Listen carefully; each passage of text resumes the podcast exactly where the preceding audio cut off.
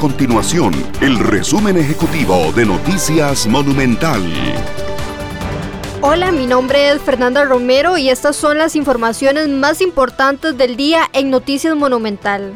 Un total de 30 personas permanecen en este momento a las órdenes de las autoridades tras ser detenidas el lunes como sospechosas de participar en actos de corrupción en la construcción de obras viales. Entre los detenidos figuran 18 funcionarios públicos, en su mayoría del Consejo Nacional de Vialidad CONAVI. El restante son personas particulares entre quienes figuran los representantes de las empresas constructoras MECO y H. Solís.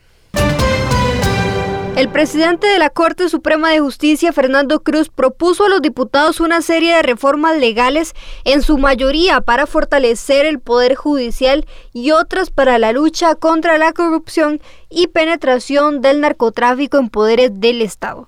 El alto jerarca judicial propone que se puedan hacer intervenciones telefónicas cuando se esté frente a un delito grave como homicidio o secuestro ya que actualmente el juez lo autoriza cuando el fiscal demuestra que se está ante un caso de crimen organizado. Estas y otras informaciones usted las puede encontrar en nuestro sitio web www.monumental.co.cr. Nuestro compromiso es mantener a Costa Rica informada. Esto fue el resumen ejecutivo de Noticias Monumental.